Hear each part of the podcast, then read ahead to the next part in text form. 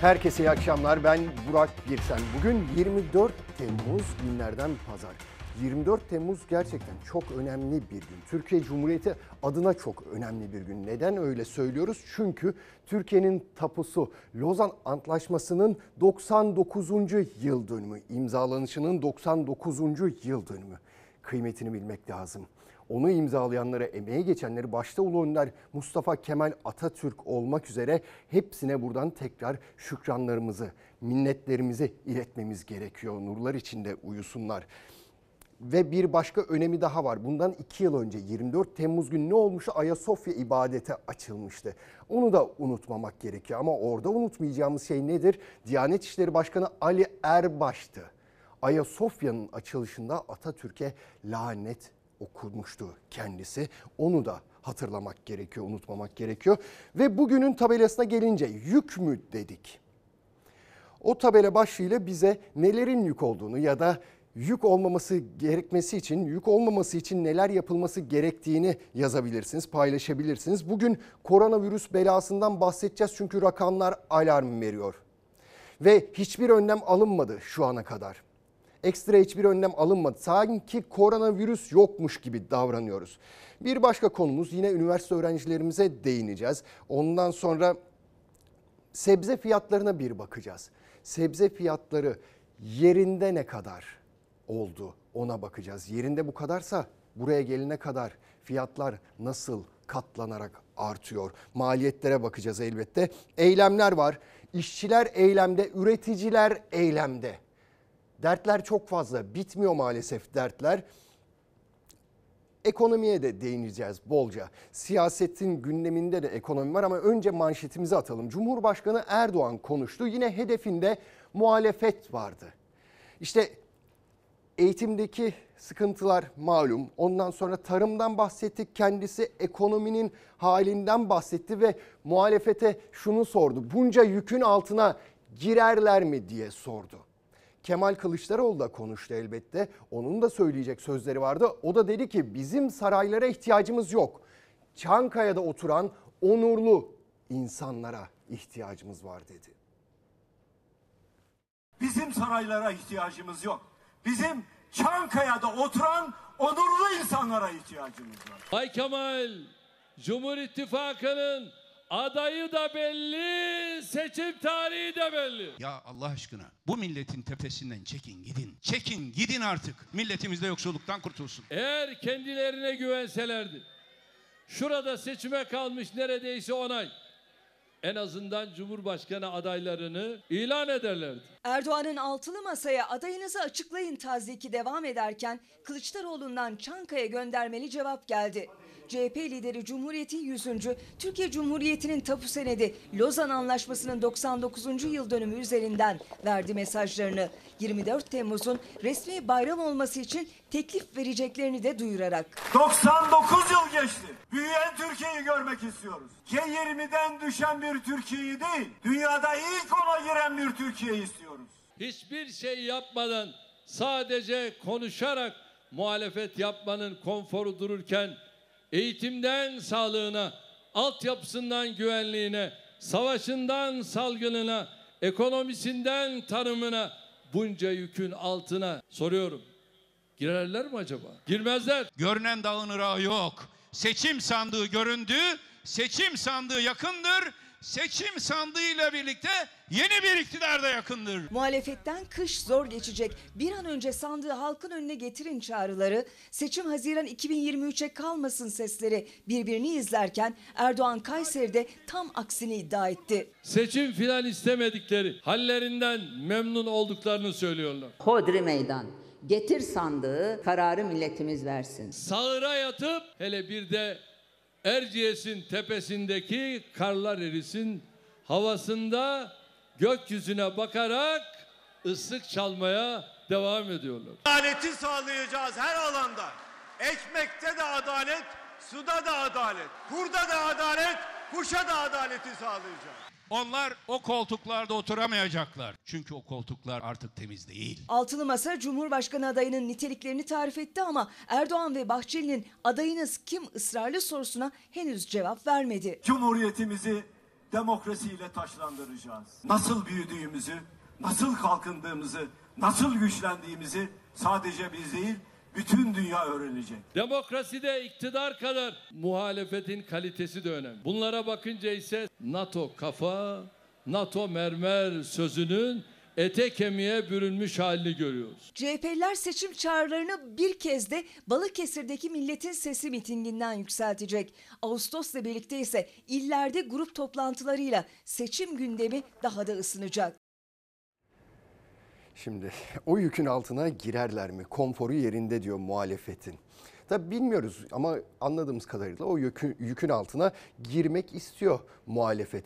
Peki şu anda o yükü sırtlayan iktidar, AK Parti iktidarı, Cumhur İttifakı acaba o yükü kaldırabiliyorlar mı? Ne kadar kaldırabiliyorlar? Ne kadar taşıyabiliyorlar?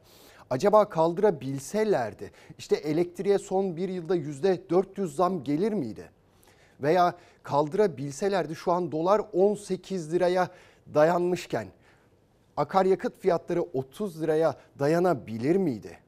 Eğer o yükün altından kalksalardı bundan işte 4-5 yıl önce enflasyon %15 civarındayken şimdi %78'i aşmış olur muydu? kendilerine de bu soruyu sorulması gerekiyor. Cumhurbaşkanı, Sayın Cumhurbaşkanı'nın belki önce kendine bu soruyu sorması gerekiyor. Biz bu yükün taşıyabiliyor muyuz? Kaldırabiliyor muyuz diye. Şimdi yine bir başka tartışma konusu açıldı. Nedir o diyeceksiniz. Ana muhalefet sürekli sokakta aylardır halkı dinliyor, esnafı dinliyor, vatandaşlarla iç içe ve liderler bazında yapıyorlar bunu. İşte Sayın Kemal Kılıçdaroğlu CHP lideri geçtiğimiz hafta İstanbul, Bursa ve Balıkesir'deydi. Yine İyi Parti Genel Başkanı Meral Hanım neredeydi? Giresun Ordu Samsun'daydı geçtiğimiz hafta. Ama Cumhurbaşkanı onlara şöyle seslendi. Biraz Ankara'nın dışına çıksınlar diye. Tüm mesainizi masa başı oyunlarına harcamak, fil dişi kulelerden ahkam kesmek yerine Ankara'nın dışına çıkın. İşçinin, esnafın, iş adamının arasına karışın. Ya ben Ankara dışındayım zaten. O çıkacak o. Türkiye'yi il il ilçe ilçe gezen muhalefeti sokağa çıkmamakla eleştirdi. Kayseri'den bu sözlerle yüklendi Cumhurbaşkanı. Erdoğan'ın eleştirilerinin Kayseri'de yankılandığı anlarda dahi muhalefet liderleri Türkiye'nin dört bir yanında vatandaşın nabzını tutuyordu. Alım gücü ne durumda? Günde kaç tane bal satabiliyorsunuz? Bazen istihdam etmiyoruz. Kurtarın bizi lütfen. Beraber kurtulacağız. Onlar önce kepçeyle alıyorlar enflasyonla. Sonra arkamda kaşıkla biraz bir şey veriyorlar. Ne zaman düzelir bu aşağıda? 6 ayda kriz ortamı rahatlar. 2 senede de enflasyon tek haneye düşer. Sık sık muhalefetin iktidar için kurduğu halktan koptular, sokağa, çarşıya, pazara inemiyorlar, vatandaşın halini soramıyorlar eleştirilerine benzer cümleleri bu kez Erdoğan muhalefet için kurdu. Esnafın, işçinin karşısına çıkın dedi. Ya ben Ankara dışındayım zaten. O çıkacak o. Bozgunculuk yapan içimizdeki gafillere sesleniyorum. Yalanla, dolanla, hokkabazlıkla siyaset yapmayı bırakın. Bir kayısı. Ben bu sene daha kayısı yemedim. Ya ben bakın bunu kendimi acındırmak için söylemiyorum. Bu size demiyorum. Ama bunu yiyememek o kadar koyuyor ki insana. Cumhurbaşkanı Ankara'nın dışına çıkın çağrısını yaptığı isimlerden Akşener cevabı Ankara'dan verdi ama çarşambadan cumaya Giresun, Ordu ve Samsun'daydı. 3 ilde 9 ilçe gezdi. CHP lideri Kılıçdaroğlu da yoğun hafta içi mesaisinde Ankara, İstanbul ve Bursa'daydı. Pazar günü de Milletin Sesi mitingi için Balıkesir'deydi. Milletten koptu hepsi. Siz içeriye cevap yetiştireceğinize dışarıya cevap yetiştirin dedi. Boş konuşmayı bırakın, sokağa çıkın. Ali Babacan da yurt turundaydı. Bayburt, Gümüşhane, Trabzon, Rize, Artvin rotasında hafta içini bitirdi. Hafta sonunu da Ankara'nın ilçelerinde tamamladı. Davutoğlu da Batı Trakya, Gümüşhane, Giresun ve İstanbul'daydı. Hemen pazara gidemiyor. Pazarcı da şikayetçi, esnaf da şikayetçi. Herkes. Yüzü gülen yok. Erdoğan'ın Ankara'nın dışına çıkmıyorlar sözüne karşı muhalefet il il gezmeye devam ediyor. Şimdi muhalefeti işte ekranlarınıza getiriyoruz. Zaten ne varsa ekranlarda paylaşıyoruz sizle. Hani gizli saklı bir şey yok ama Sayın Cumhurbaşkanı son yıllarda pek fazla şehir dışına elbette çıkıyor. Toplu açılışlara katılıyor, mitingler yapıyor ama halkın arasına pek fazla karışmıyor. Hani Ankara dışına çıksa da halkla birebir diyaloğunu pek fazla göremiyoruz son yıllarda. Ha haklarını yememek lazım. Bazı cesur yürekli AK Partililer var. Mesela dün AK Parti Grup Başkan Vekili Mustafa Elitaş'ın sözlerini ekrana getirmiştik. Onlar gerçek manzarayı görüyorlar. Mesela Mustafa Bey ne demişti Elitaş? bir kırgınlık, bir kızgınlık var demişti. İşte o cesur yüreklerden biri de kim? İsmet Yılmaz. AK Parti Grup Başkanı kendisi. O da sokağın nabzını tutmuş ama biraz da kelime oyunu yapıyor kendisi. Şunu söylüyor. Hayat pahalılığı var, sıkıntı var ama ne hikmetse ekonomik kriz. Her şey güllük gülistanlık değil, hayat pahalılığı var, sıkıntı var. Ama çok net öneride Türkiye'de bir ekonomik kriz yok. Pazara gidemiyoruz pazara. 3 bin lira emekli maaşına pazara gidemiyoruz. Gaz parası mı vereceğiz? Su parası mı vereceğiz? Ailede kaç kişi? Aile 4 kişi. 4 kişi 3 bin liraya nasıl geçecek? Daha yetmez gıdaya. Yetmiyor. Ekonomik kriz yok doğru ama ekonomik buhran var. Ekonominin kötü olduğunu, hayat pahalılığını kabul eden cümleler AK Parti Grup Başkanı İsmet Yılmaz'dan duyuldu. Yılmaz sorunları kabul etti ama ekonomik kriz yok diyerek. Kriz olan yerde işsizlik artar. Fabrikalar kapatılır. Bizde öyle değil. Yeni yeni fabrikalar açılıyor. Son iki yılda 2020 Nisan'ından bu yana 35 milyon üzerinde istihdam oluştu. Ekonomik kriz yoksa bir gün sokağa çıksınlar, milletin arasına karışsınlar, çarşıya çıksınlar, pazara çıksınlar. Millet hakikaten büyük sıkıntılar yaşıyor. İnsanlar evine et alamıyor, süt alamıyor, yumurta alamıyor. Muhalefet ekonominin durumu krizi de aştı, buhrana dönüştü dedi. AK Partili isimleri çarşıya, pazara davet etti. Türkiye Gazetesi'nin haberine göre AK Partili isimler Kurban Bayramı'nda ve sonrasında sahaya indi. Vatandaş iktidara gıda, akaryakıt ve yüksek kira artışlarından şikayet etti. 3600 ek gösterge, asgari ücret artışı gibi konulardan da memnuniyet var diye rapor hazırladı AK Parti'de. Ekmek 8 lira oldu. Bunun çuvalı 500 lira oldu. Evet. Şu anda bir kırgınlık var, bir kızgınlık var AK Parti'ye karşı. Ekonomik sıkıntılarından kaynaklanan niye böyle diyenler var. AKP'li vekiller sokağa çıkmış. Hangi sokağa çıktılarsa hiç göremedik. Cumhurbaşkanı Erdoğan cephesinde ise durum çok farklı. Allah aşkına şu kurban bayramında caddelerin halini görmedik mi? Otomobillerden geçilmiyordu. Nakliye tırlarından geçilmiyordu. Arabaya binemiyor. Niye verseniz, Tayyip'e verseniz de arabaya binemiyoruz ki yani. Ne vereyim anahtarı Ankara'da? Cumhurbaşkanımıza vereceğim. Arkadaş anahtarı gönderdi. ne yaparsan yap arabayı binemiyorum nasıl. Allah kolaylık versin. Çok pahalandı şey. Çok. Muhalefetin tüm baskılarına rağmen ekonomide ülkemize kontak kapattırmadık. Toplu açılış töreni için Kayseri'deydi Cumhurbaşkanı. Yapılacak yatırımları açıkladıktan sonra Kayserililerden istekleri ekonomi polemiğinin gölgesinde şaşırttı. Sadece bugün Kayseri'ye yaklaşık 54 milyar liralık müjdeyle geldik. Artık giderken de sucuğumuzu, pastırmamızı, çemenimizi, mantımızı, sarmamızı, katmerimizi, gravurumuzu eksik etmezsiniz herhalde. Halkla dalga geçiyorlar. Şimdi AK Partili İsmet Yılmaz ekonomik kriz yok diyor ama attıkları her adım, yaptıkları her hamle aslında ekonomik krizin varlığını gösteriyor bizlere. Son olarak nedir? Aile Bakanı Derya Yanık hanımefendi. Yoksulluğun itirafını yaptı aslında. Sosyal medya hesabından paylaştı. Şimdi sosyal medya hesabından paylaştığı nedir? Sosyal yardımın kapsamı. Sosyal yardımın kapsadığının genişlediğini anlatıyor kendisi. Diyor ki Türkiye Aile Destek Programı'na çalışanlar ve emekliler de başvuru yapabilecekler artık. Pek şartları ne? Çalışanlar için de aynı şartlar geçerli, emekliler için de. Genel şartları taşımaları ve hanede kişi başına düşen gelirin net asgari ücret tutarının 1 bölü 3'ünden az olması koşuluyla diyor Sayın Bakan. Yani yoksulluğun daha fazla yayıldığını kabul ediyor. Artık sosyal yardım emeklilere ve çalışanlara da veriliyor Türkiye'de. Ne acı bir tablo, ne üzücü bir tablo değil mi? Ama siz hala ekonomik kriz yok, pahalılık var diyebiliyorsunuz. Evet şimdi gidelim Ankara'ya. Çok fazla tartışılıyor. Anka Park işte en sonunda davaların sonunda yıllarca süren davanın sonunda Ankara Büyükşehir Belediyesi'ne devredildi. Ve bugün İyi Parti Genel Başkanı Meral Akşener'le Mansur Yavaş o enkazı gezdiler.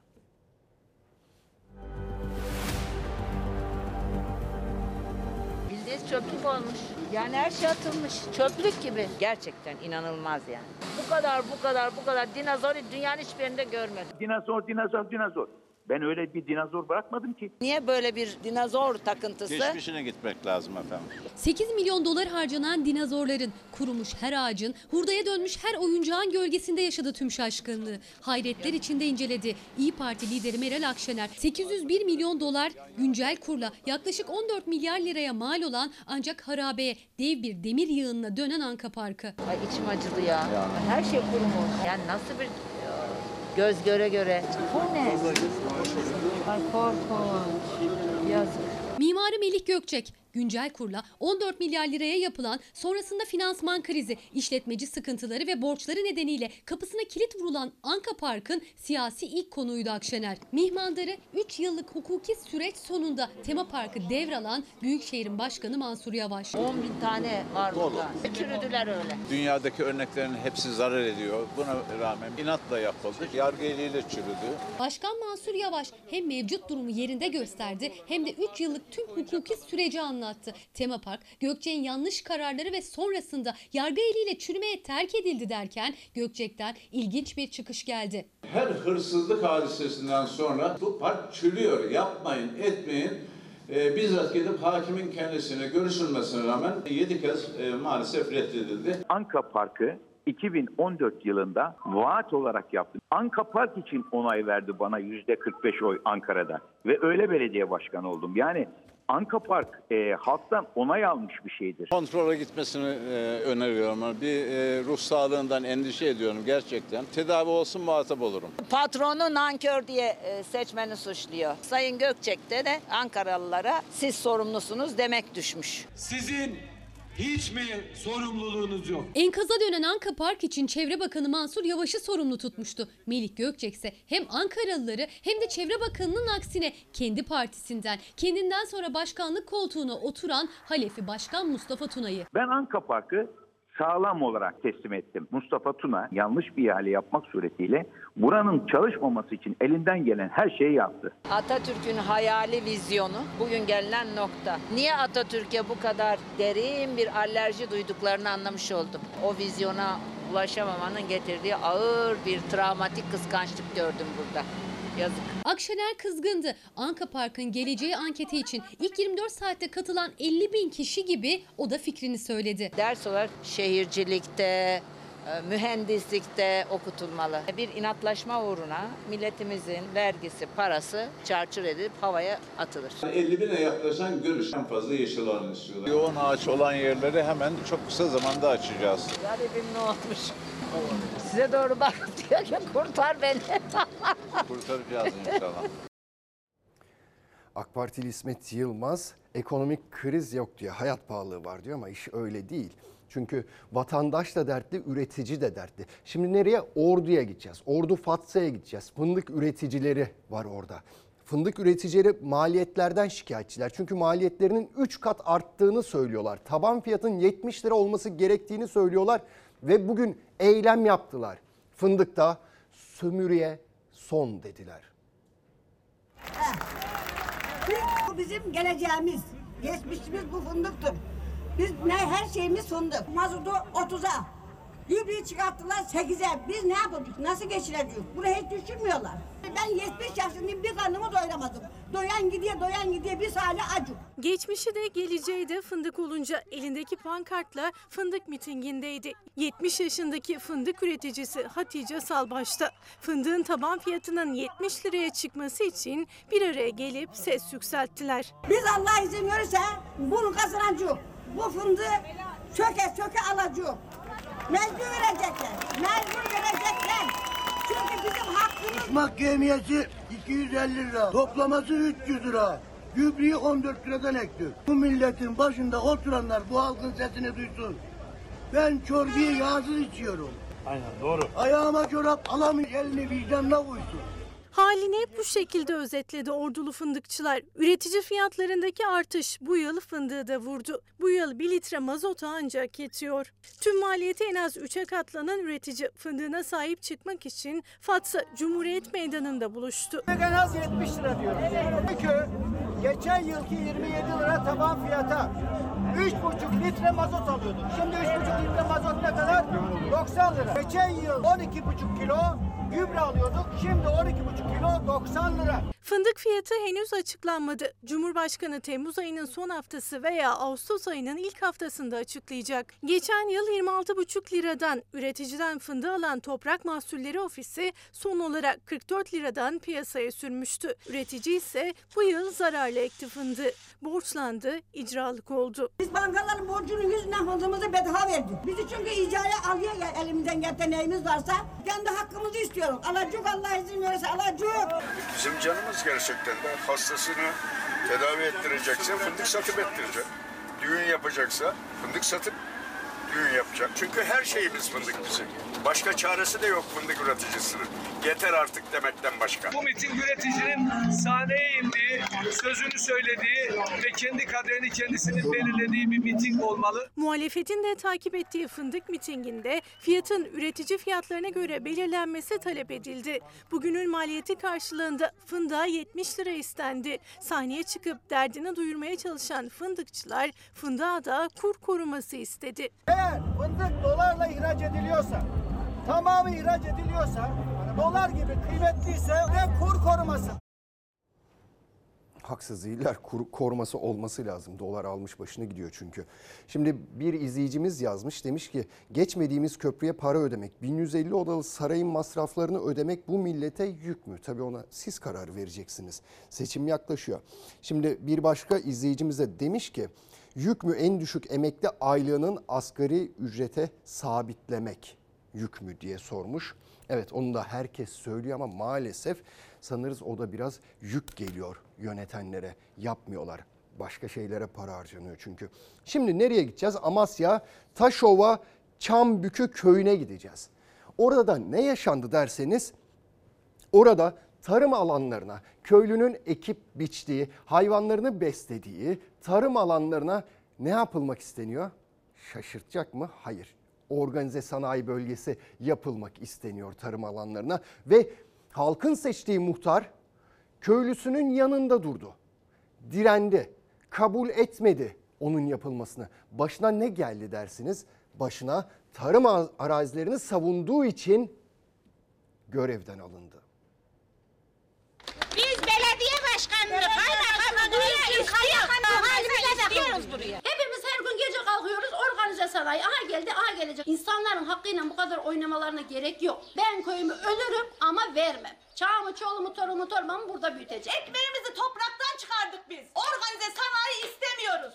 Bu kadar. Söyleyecek bir şey. Ya düşün artık yakamızdan lanet olsun ya. Kadını erkeği, bütün köyü bu kadar öfkelendiren tarım ve mera alanlarına tüm itirazlara rağmen organize sanayi bölgesi yapılmak istenmesi ve hatta köylünün yanında olan muhtarlarının da bu nedenle görevden alınması oldu.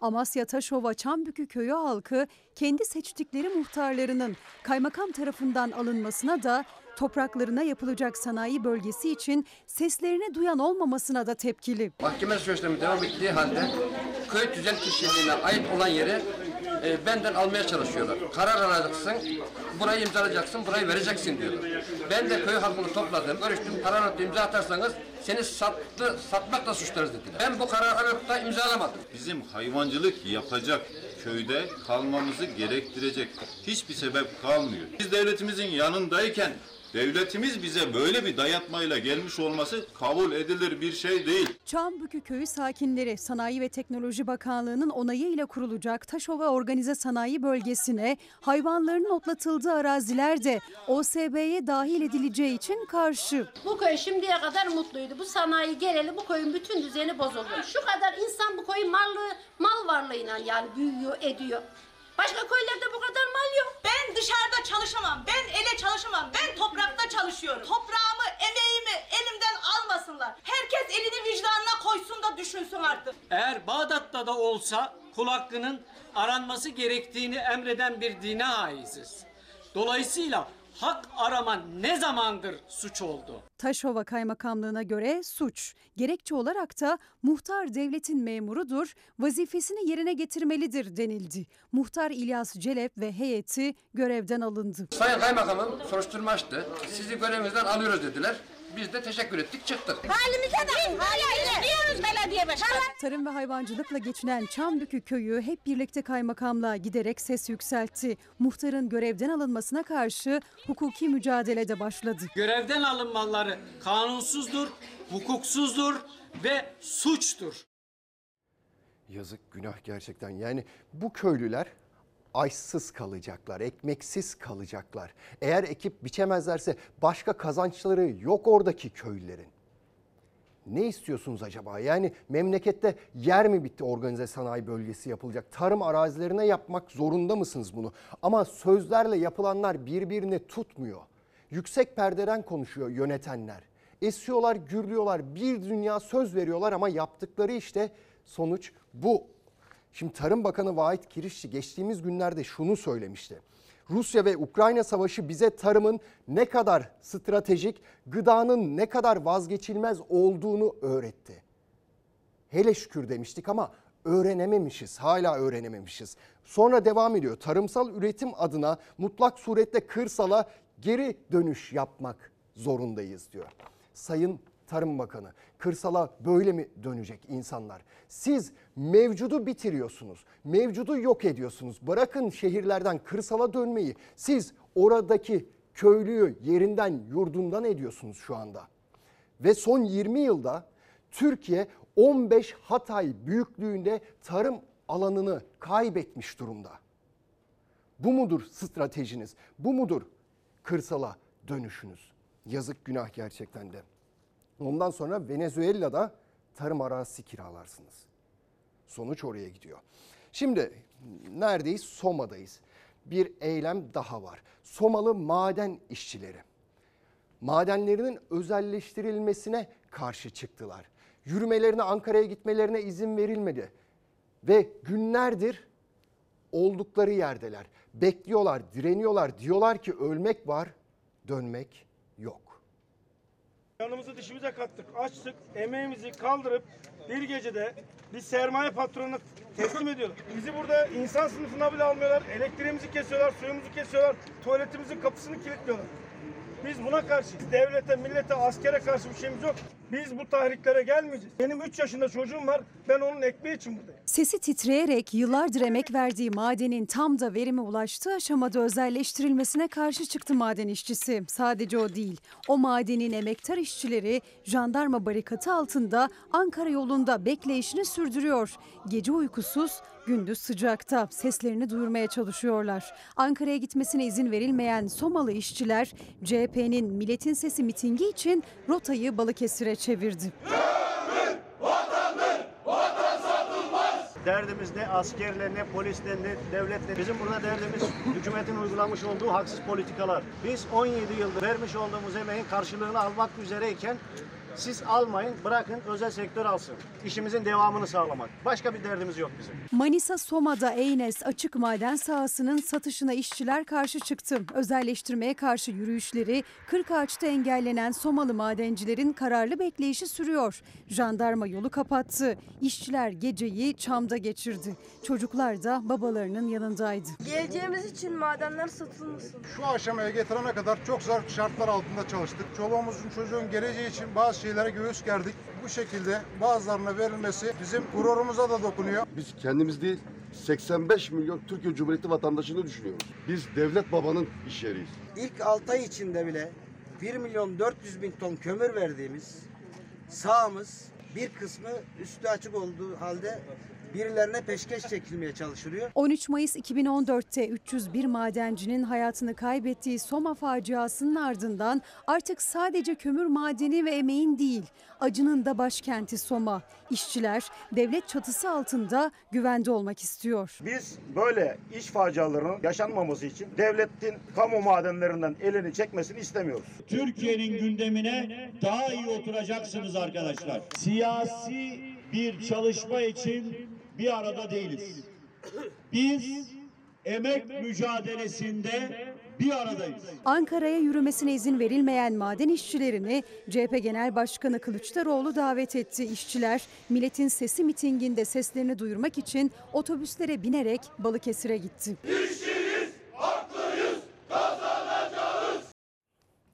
Kütahya'ya gideceğiz. Bir dönüşüm var orada ama kentsel değil, rantsal dönüşüm. Şu ev verilmedi mesela şeye, belediyeye. Verilmediği halde e, içi boşaltıldı. Çatısı bilmem ne yıkıldı. Yani yağmalandı bu ev. Yani güvenlik güçleri de bir şey yapamıyor. Bunları şimdi metruk sayıp düşük fiyattan almaya çalışıyorlar. Kapıyı kilitleyip bir yere gidemiyorum. Hırsızlık olayları çok fazla arttı. Sahipsiz kaldık biz burada. Evleri harabeye çeviren ve iki yıldır sonuçlanmayan kentsel dönüşüm çıkmazı sonunda isyan ettirdi. Hak sahiplerine çıkarılan borçlar bütçeleri zorlarken metrekare karşılığında ödenmesi teklif edilen miktarlar iki yılın sonunda enflasyon karşısında eridi. Ne yeni bir eve kavuşabiliyor Kütahyalılar ne de şimdiki evlerinde oturabiliyorlar. Herkesin evini aldı, yıktı, ortalığı çörüm çöpün içinde, farenin içinde bıraktı gitti bizi. Bizim evlerimizi bir milyondan almaya kalkıyor metrekaresini. Biz bir milyona ev vereceğiz de biz neyle başımıza ev alıp koyacağız? Şimdi her şey 3-4 kat oldu. Nasıl yapacağız bunu biz? Bizim emekliliğimiz yok, bir yerde çalışanımız yok. Kaldık. Kütahya'da 12 mahalleden 9'u için kentsel dönüşüm kararı alındı. Bu mahallelerden biri Osman Gazi Mahallesi. Kütahya Belediyesi ve TOKİ İşbirliği ile 2 yıl önce başlanan proje tamamlanamadı. Mahallede pek çok ev yıkıldığıyla kaldı. Başını sokacak bir yer bulamayanlar yaşam mücadelesini bu korkutucu manzaraya rağmen devam ettiriyor. Yazık çocuklar gündüz ışık yakıyor evde korkulanlar. Ya ne yapacaklarsa yapsınlar yeter galiba. Vallahi bıktık iyice. 150 milyar para Dar gelirli ailelerin yaşadığı mahalleye çıkarılan borçlar ödeme güçlerinin üzerinde kaldı. İddiaya göre Kütahya'da metrekare değeri en az 3 bin liraya çıkan konutların yanında hak sahiplerine üçte bir oranında daha az ödeme teklif edilmesi de yeni bir yuva satın almalarına imkan tanımıyor. İşin garip yanı dağın kıraç bölgelere 2500-3000 lira söyleniyor.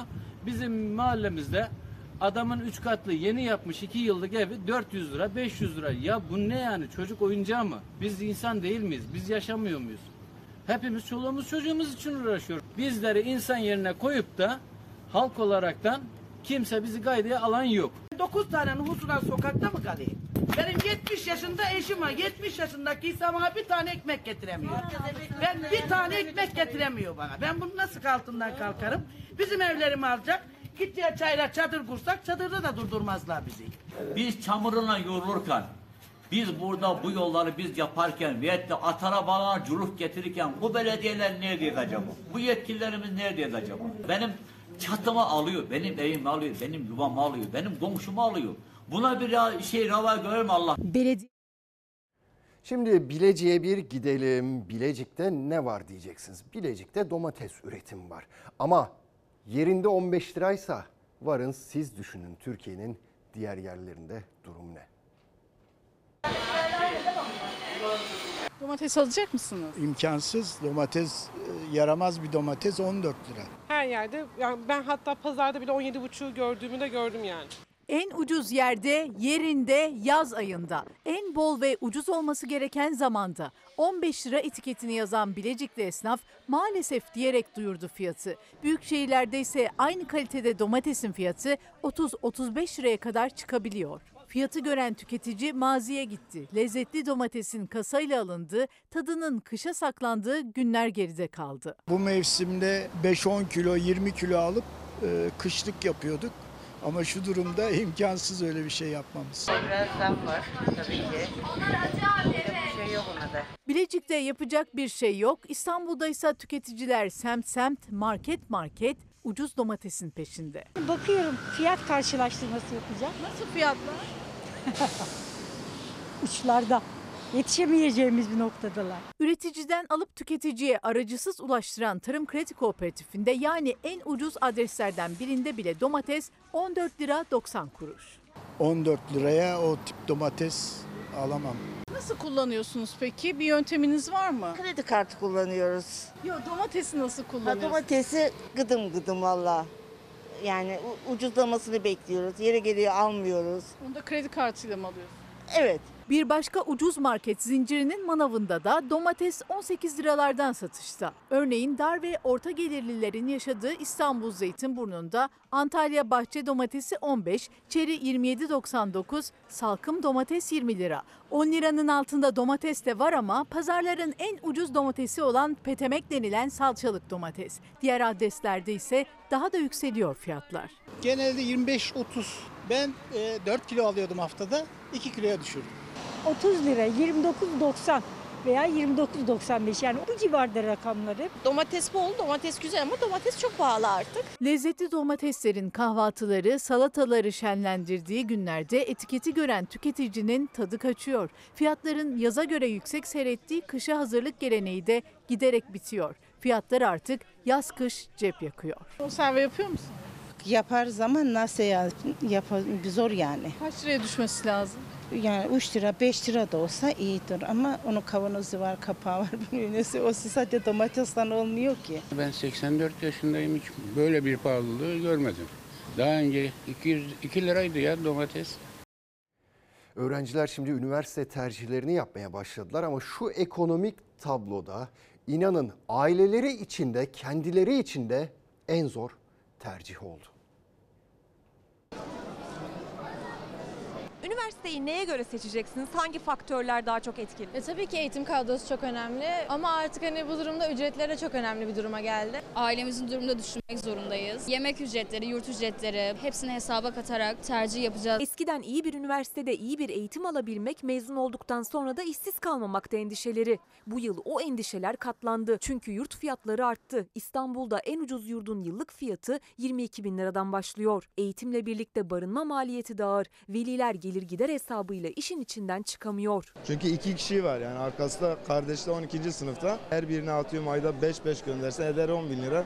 Zaten benim aldığım maaş o, o civarda bir şey. Adaylar üniversite sınavına girdi, puanları açıklandı. Şimdi önlerinde tercih aşaması var. Özel üniversiteler yüksek fiyatlardan dolayı ailelerin bütçesini bu sene bir hayli zorluyor ama artık devlet üniversitelerinde öğrenci okutmakta öyle kolay değil. Ulaşım ve gıda bile artık büyük bir maddi yük velilerin sırtında. En büyük sorunsa barınma. Şehir dışında devlet okumaktansa ailenin yanında özelde okumak yani hemen hemen aynı. Diğer türlü ev derdim var işte ya da yurt derdim var. Ya her türlü bize dokunuyor yani. Bu zorlu maratonda üniversite adayları için artık son viraj tercih. Öğrenci ve veliler İstanbul'daki üniversite tanıtım fuarındaydı. Geçmiş yıllara göre heyecan yoktu, yorgunluk ve mutsuzluk vardı yüzlerde. Çok yorgunuz yani gerçekten ve de üzgünüz.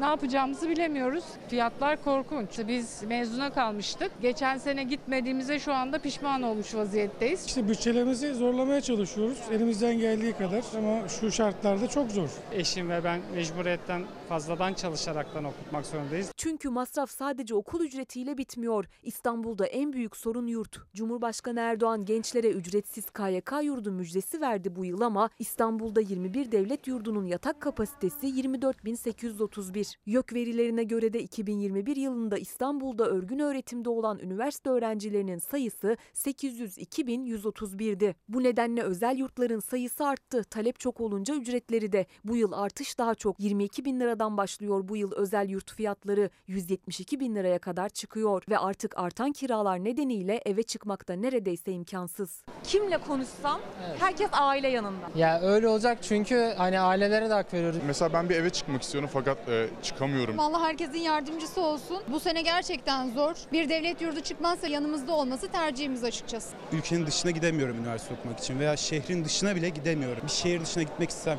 istesem kiralar ortada. Hadi paranız var diyelim. O paranızın karşılığını alabiliyor musunuz eğitimde? Türkiye'de maalesef alamıyorsunuz. Çünkü eğitimde gerçekten çok kötü durumdayız. Dünyanın en iyi üniversiteleri 500 üniversitesi arasında bir tane Türk üniversitesi yok şu anda. Ve Milli Eğitim Bakanlığı'nın 2019'daki akademik becerilerini izlenmesi, değerlendirilmesi raporu var. Demiş ki bakanlık Türkçe'de öğrencilerin %66'sı orta düzey ve altında. Öğrenciler deyimleri atasözlerini nüktelerdeki mesajları anlamıyor. Neden sonuç ilişkisi kuramıyor. 3 yıl önce söylemişler ve 3 yıldır hiçbir şekilde iyileşme olmamış. Yani Costa Rica, Meksika ve Kolombiya ile Türkiye eğitim konusunda aynı ligde yarışıyor. Yönetenlere Duyuralım bunu da. Belki düzeltirler. Şimdi korona belasına geleceğiz. Yeniden hortladı ve Türkiye artık kırmızı alarm veriyor.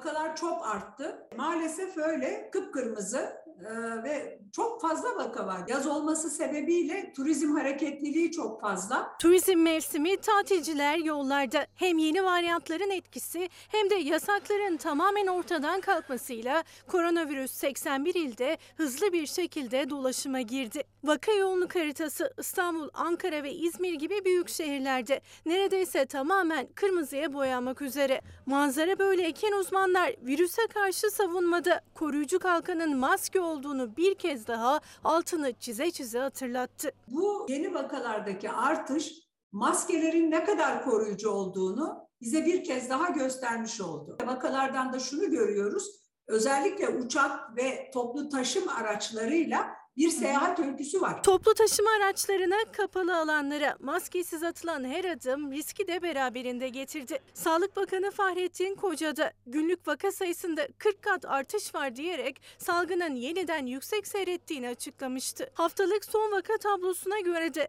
günlük vaka sayısı 33 bine dayandı. Geçen yıl haritalar yine kırmızı alarm verirken maske zorunluluğu ve şehirler arası seyahat kısıtlamaları uygulanıyordu. Ama şimdi manzara aynı olmasına rağmen tedbirlerin en basiti maske bile devre dışı. Baştaki gibi bir kapanmanın olmasına gerek yok. Çünkü o zaman aşı yoktu. O zaman bizim yapmamız gereken şey maskenin geri gelmesi. Aşı evet koruyor ama infekte olmayı engellemez. Artık yasaklar yok, kapatmalar yok. Siz kendinizi koruyacaksınız. Çok basit bir maskeyle herkes kendini koruyabilirken salgının artışı ve yeni varyantların olası bir yıkıcı etkisinin önüne geçilebilir. Bir de aşıyla 3. doz aşılanma sayısı hala ilk doz aşılama sayısının yarısı kadar. 4. doz hatırlatma aşıları da açıldı. Bilim Kurulu üyesi Tevfik Özlü özellikle risk gruplarını hatırlatma dozları için uyardı. Risk grubundaysanız ve son aşı dozundan itibaren en az 6 aylık bir süre geçmişse hemen gidin aşınızı yaptırın. Salgın bitmiş değil yani virüs aramızda dolaşıyor. Virüs bizi terk etmedi. Bakanlığın verileri periyodik olarak açıklamasının ve hatta mümkünse birçok Avrupa ülkesinde yapıldığı gibi varyantların da açıklanmasının caydırıcı olacağını düşünüyorum. Kendi önleminizi kendiniz alacaksınız. Durum ciddi. Şimdi Ercan Bey demiş ki Suriyeliler, Afganlar, çeteler, yandaşlar, bankamatikçiler, beş maaşçılar yük değil mi? Bunlar dışında ülkede mutlu insan yok yük mü? diye de sormuş. Şimdi Türkiye'nin kanayan yarası kadın cinayetlerine bakacağız. Maalesef bitmiyor, bitirilemiyor. 24 saatte 3 kadın daha öldürüldü. Danıştay kararını tanımıyoruz. İstanbul Sözleşmesi biziz. Bu karar siz ne derseniz deyin, ülkede ne yaşanıyorsa yaşansın, biz Danıştay'ı tek adama bağladık kararıdır. Kabul etmiyoruz. Danıştay'ın İstanbul Sözleşmesi'nden Cumhurbaşkanı kararıyla çıkılabileceğini söylemesinin ardından kadınlar bir kez daha eylemdeydi. İstanbul Sözleşmesi'ne uygula kampanya grubu Kadıköy iskelesinde kadınlar için adalet ararken son 24 saat içinde haber ajanslarına 3 kadın cinayeti haberi daha ulaştı. Afyon, Eskişehir ve Muğla'da yaşayan 3 kadın erkekler tarafından katledildi. Şu dalabalı elinde telefonun orada Boşanmayı değil, cinayeti engelle. Katiller hanemizde, katiller sokakta, katiller devlet tarafından korunuyor. Yasalar suçluyu değil kadını korusun diye ses yükseltiyor kadınlar. Kadınların taleplerinde ne kadar haklı olduğu Türkiye'de son bir günde yaşanan 3 kadın cinayetiyle gözler önüne serildi. Afyonkarahisar'da Elif Çakır boşanmak istediği eşi tarafından katledildi. Muğla'da ise Derya Tekin'i eski erkek arkadaşı öldürdü. Eskişehir'de de Güllü Sülük eşinin silahından çıkan 4 kurşunla can verdi. Danıştay kararını tanımıyoruz. Danıştay'ın verdiği karara şaşırmadık. Türkiye'de erkek adalet uzun süredir kadınlar lehine işlemiyor. İstanbul Sözleşmesi'ni de yeniden kazanacağız. Uygulatacağız çok iyi biliyoruz. İnsan hakları Derneği Kadın Komisyonu da 2021 yılı için rapor hazırladı. İHA'ya göre geçtiğimiz yıl en az 323 kadın erkekler tarafından öldürülürken 118 kadın da şüpheli bir şekilde yaşamını yitirdi. Danıştay kararı sokakta, evde, okulda, iş yerinde İstanbul Sözleşmesi için mücadeleyi bir gün bile bırakmayan örgütlü mücadelenin karşısında yok hükmündedir. Ondan sonra biz İstanbul Sözleşmesi'nden çekilmeyi falan düşünüyoruz. Yahu bunu düşüneceğinize işte ama eğitim gerekiyor. İnsanlarımıza eğitim gerekiyor. O eğitim önce ailede başlayacak. Sonra okulda devam edecek. Ve bizi yönetenlerin bu tür cezaları arttırması gerekiyor. Bu tür suçların cezalarını ciddi anlamda arttırmaları gerekiyor. Ama onlar bunu yapmak yerine İstanbul Sözleşmesi'nden kafalarına göre biz çıktık ettik diyorlar. Bunlar gerçekten de ne size bir şeyler katar ne bu ülkeye bir şeyler kazandırır. Sonucu görüyorsunuz 24 saatte 3 tane kadınımız daha hayatını kaybetti. Neden engelleyemediniz? Neden önüne geçemediniz? Almadığınız önlemler yüzünden maalesef. Canlar gidiyor. Yazık günah. Şimdi efendim reklam zamanı. Ana haber bültenini burada noktalıyoruz. Bizden hemen sonra Tozlu Yaka var. Yarın akşam saat 19'da Gülbin Tosun sizlerle birlikte olacak. Güzel bir hafta geçirmenizi diliyorum. Umarım yeniden buluşuncaya dek yüzünüzü güldüren güzel haberler alırsınız. Hoşçakalın. Bir başkadır benim memleketim. Lay lay lay lay